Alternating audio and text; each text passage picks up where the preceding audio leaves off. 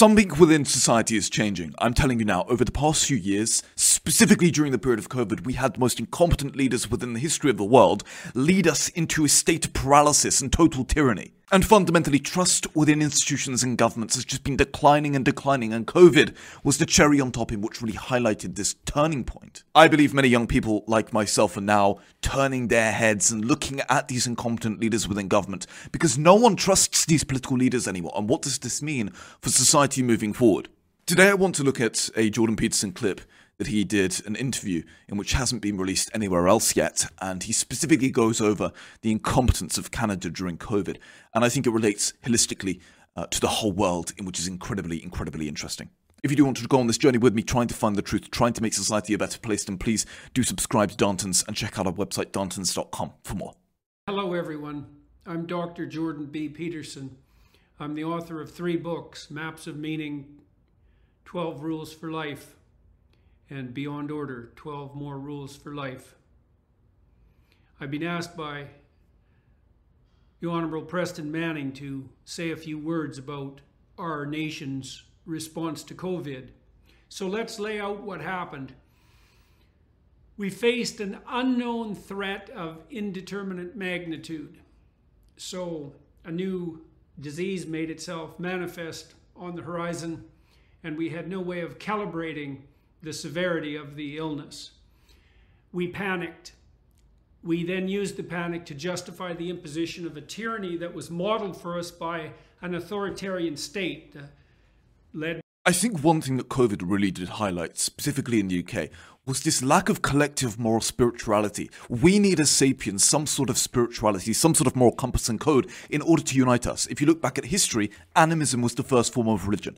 If you study history, you see that all religions, religions have fundamentally been a te- fundamental tenet for societal flourishing. The reason why is because we have had the ability to align ourselves collectively towards moral good, towards something greater than ourselves. But during the period of industrialization, in which you had the democratization of science and, and, and really education at scale, this led to the debunking of the conventional myths as present within, let's say, Christianity. So, what you've seen, thanks to industrialization, is the democratization of knowledge and information, therefore leading to less spirituality, less observance of collective goods, such as God. And this has led towards more individualism thanks to the obsession of industrialization to focus upon precision uniformity in factories, working daily. This has led towards more individualism. Less family, less friends, more time spent on our phone. Individuals are fractionalized, atomized. And I think during COVID, what this really highlighted was a lack of real moral collective compasses.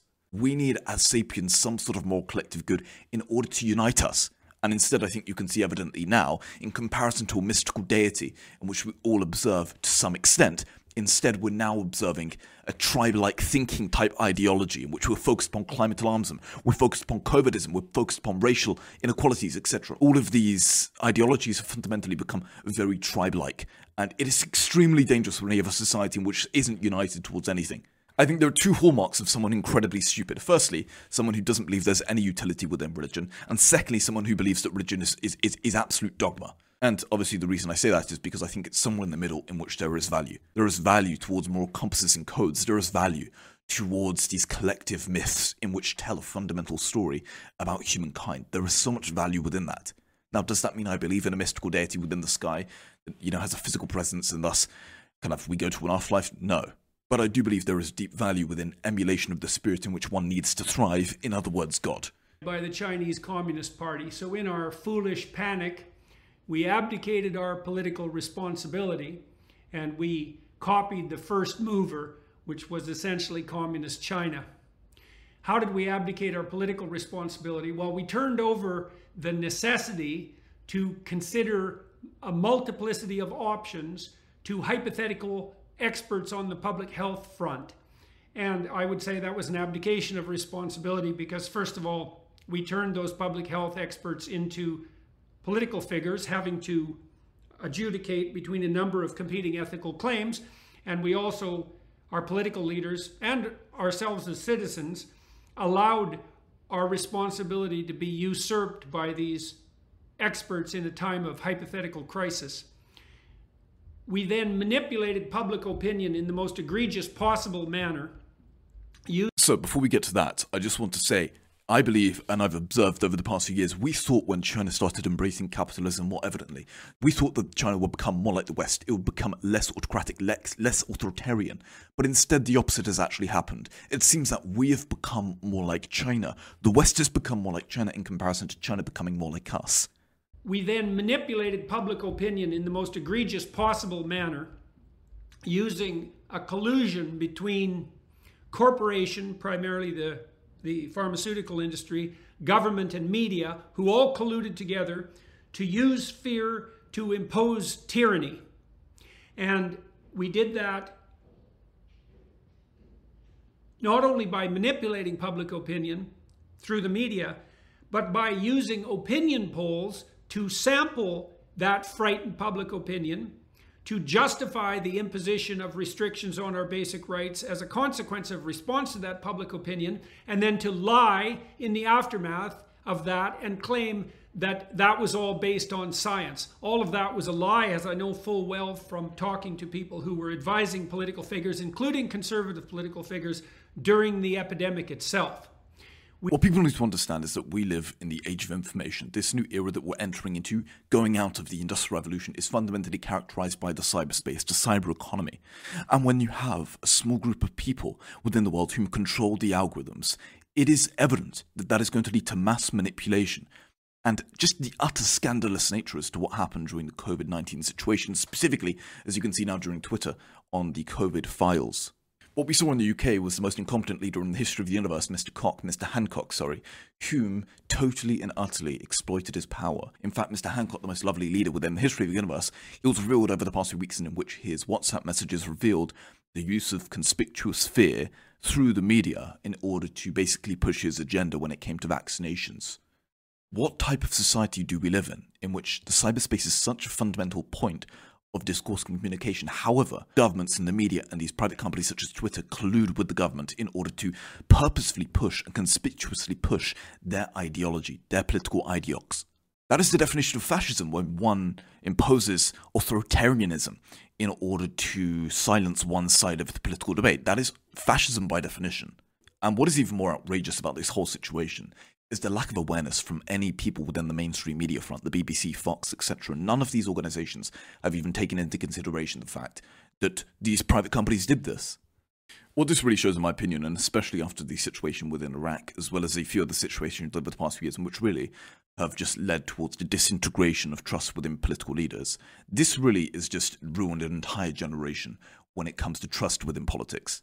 Why would we trust any incompetent leaders who went to Eton, they went to Oxford, they had a trust fund at age 15, and therefore they became a politician, despite the fact they had no competence in regards to building a company, judgment, whatever it was? We suspended our basic rights, including the rights to travel, the freedom of association, the right to bodily integrity, and there's barely a more fundamental right than that. And what seems very funny on that front is the fact that literally a few months after the pandemic, or at least the peak of the pandemic, the same people whom were directly imposing their authoritarian narrative in regards to the necessity of everyone getting a vaccine. They were the same people who a few months later said, My body, my choice when it came to abortion. It's like, make up your mind. You can't have both wins there. There was no consideration for people's skepticism. There was no consideration for people's concerns. In fact, the authoritarianism, this absolute necessity of vaccination, this lack of any bodily autonomy from the individual standpoint, really, I believe, heightened the conspiracy conspiracy theories and this kind of skepticism people had when it came to the COVID vaccination and the fundamental whole pandemic. You need to allow discourse and discussion to elicit trust. A way to not elicit trust is to lie to people, intelligent people within our society. And the right to freedom of speech. Uh, we did the latter particularly by persecuting people who dared to say anything against the panicked response to the hypothetical COVID epidemic. Here's a rule of thumb for everyone to consider in the future.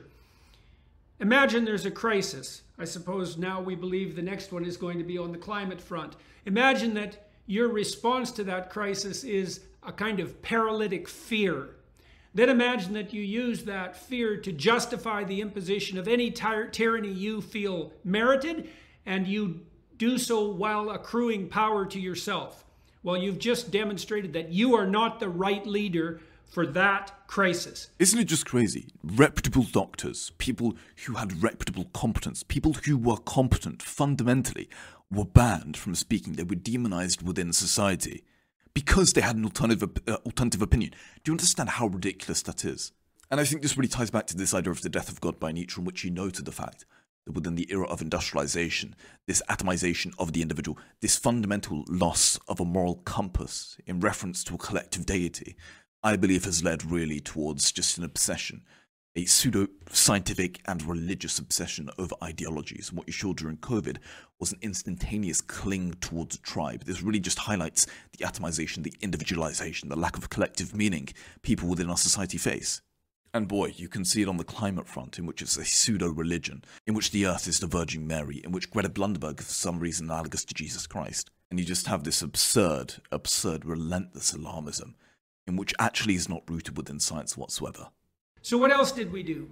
We did untold economic damage, which has not yet unfolded to the supply chain around the world. We're going to starve tens of millions of people as a consequence of that and put a lot more people into absolute poverty as a consequence of increased energy and food prices. We have no idea what we did on the inflationary front yet. Uh, we've seen banks begin to fail in the United States, and we have no idea where that's going to end. So um, that was all a part and parcel of the panicked response. We- I said this during COVID. I said the inflationary period in which we are going to see after the pandemic is fundamentally going to cause so much damage mental damage, you know, mental illness, death, suicide, when it comes to the inability for people to pay their bills, and thus they fall over into the line of absolute poverty. And for a disease in which, according to the World Health Organization, solely has a 2% death mortality rate, I'm not sure if that was justified. I think we should be able to ask those questions freely. We've damaged the population's faith in both public health and science for at least a generation, maybe more, because if I was a young person looking back at what happened over the last three years, um, I would certainly be disinclined to trust either experts or politicians again in my life. Oh, yeah, for sure. I don't trust any politician today. I'm incredibly skeptical, and for good reason. Now, many people can call me a conspiracy theorist. I very much argue against that term. There is nothing wrong with questioning narratives in which we hear within our society. Otherwise, you just walk in blindly to mass incompetence. And the damage to public health, I suspect the consequences of that as it unfolds will be that more people will die because they're now afraid of such things as vaccines that would have died if we would have just followed Sweden's example, for example, for, for, for instance, and left people the hell alone. I don't know how many of you who are listening know this, but Sweden now has the least excess, least excess deaths in Europe. And so the Swedish model, which did involve vaccines, by the way, but no lockdowns and certainly no mask mandates. We lied through our teeth about masks. There's no evidence whatsoever from randomized controlled trials, which are the only form of trial that matter. We lied through our teeth about the utility of masks so that we could look like we were doing something, and that's on you, politicians. And by the way, science is by definition the acknowledgement of ignorance. That is literally what the scientific revolution was. It was the acknowledgement of mass levels of, of ignorance. But within the COVID pandemic, within the situation over the past few years, science was not the pursuit of ignorance. Science was the pursuit of undisputable dogma. In other words, if you disputed, if you said anything against the so called consensus narrative, then you were demonized, you were cast out of society, you were kicked out of your job. I mean, what is that about? That is China. That is communistic type of thinking. That is autocratic, just utter tyranny. The fact that people can even defend this stuff, I just, I just find it in, incomprehensible almost. Who pushed that? Um, we also circumvented the scientific process while approving the vaccines, and we're going to pay a big price for that, and we're certainly not done paying that. Um, and then I would say to the conservatives who are listening, we failed as conservatives uh, because we did not abide by or attend to the law of unintended consequences, right? We had a crisis of unmeasured magnitude. That was the new illness. We put in incredibly restrictive policies to hypothetically cope with it. We lied about the fact that those policies were justified by science. We, we, we wreaked untold economic havoc on our society. We By the way, this is the really interesting thing. Nothing is going to change because the fundamental incentive structure, the organizational structure within government is not aligned uh, correctly. The structure within government within the West is more incentivized for political leaders to play status games in comparison to solving real issues. And if you've studied companies, I invest a lot of money into companies, specifically early stage companies, and I've realized that organizational structure, incentives run the world. For example, companies like Nokia back in the day were literally leading organizations. However, their incentives failed. People started playing political status games in comparison to making real products and to making real progress. And therefore, the company collapsed to the launch of the iPhone. The same is very analogous and true and comparable when it comes to governments today. The governments today, the incentives are skewed against making real progress, going against the consensus truth finding, as I would call it. But instead, they're incentivized, the political leaders are incentivized to play status games in order to look good. That is so dangerous, and that's what we saw during COVID. That is why this was both the fault of the Conservatives, of the Tories, of the Labour Party, every single party. This was not the blaming of one party over the other. This was a fundamental highlighting of the collapse and the utter absurdity, the skewness when it comes to incentives for the political system in the current days. And at least as far as I'm aware, nothing is going to change until we have a real revolution or some sort of absolute change and, and, and reformation in regards to the current structure of government within today's age. Hurt the educational opportunities of children, and we failed to attend to the fact that the reaction to a crisis can produce a worse crisis than the crisis itself. So, all things considered, it's hard for me to see how we could have possibly, had we done nothing at all in the face of this so called pandemic, things would have turned out better than they did. So I think there's ample room for all of us as citizens, and especially those of us who were leaders uh, during this time, to be as ashamed of ourselves as we possibly could. And perhaps what you could remember from this particular talk is that in our panicked idiocy, we copied one of the most authoritarian societies that's ever existed on the planet, and that would be the Chinese Communist Party. So, pretty damn pathetic all things considered. We should seriously be ashamed of ourselves. Oh, yeah. Tell me about that again. I just think this was by far the biggest level of incompetence within modern history and trust within organizations, trust within the media, trust within these corrupted politicians is at such an all time low. It's beyond comprehension. There needs to be change within society, and I believe we need to find the truth. So join me on this journey at Darntons.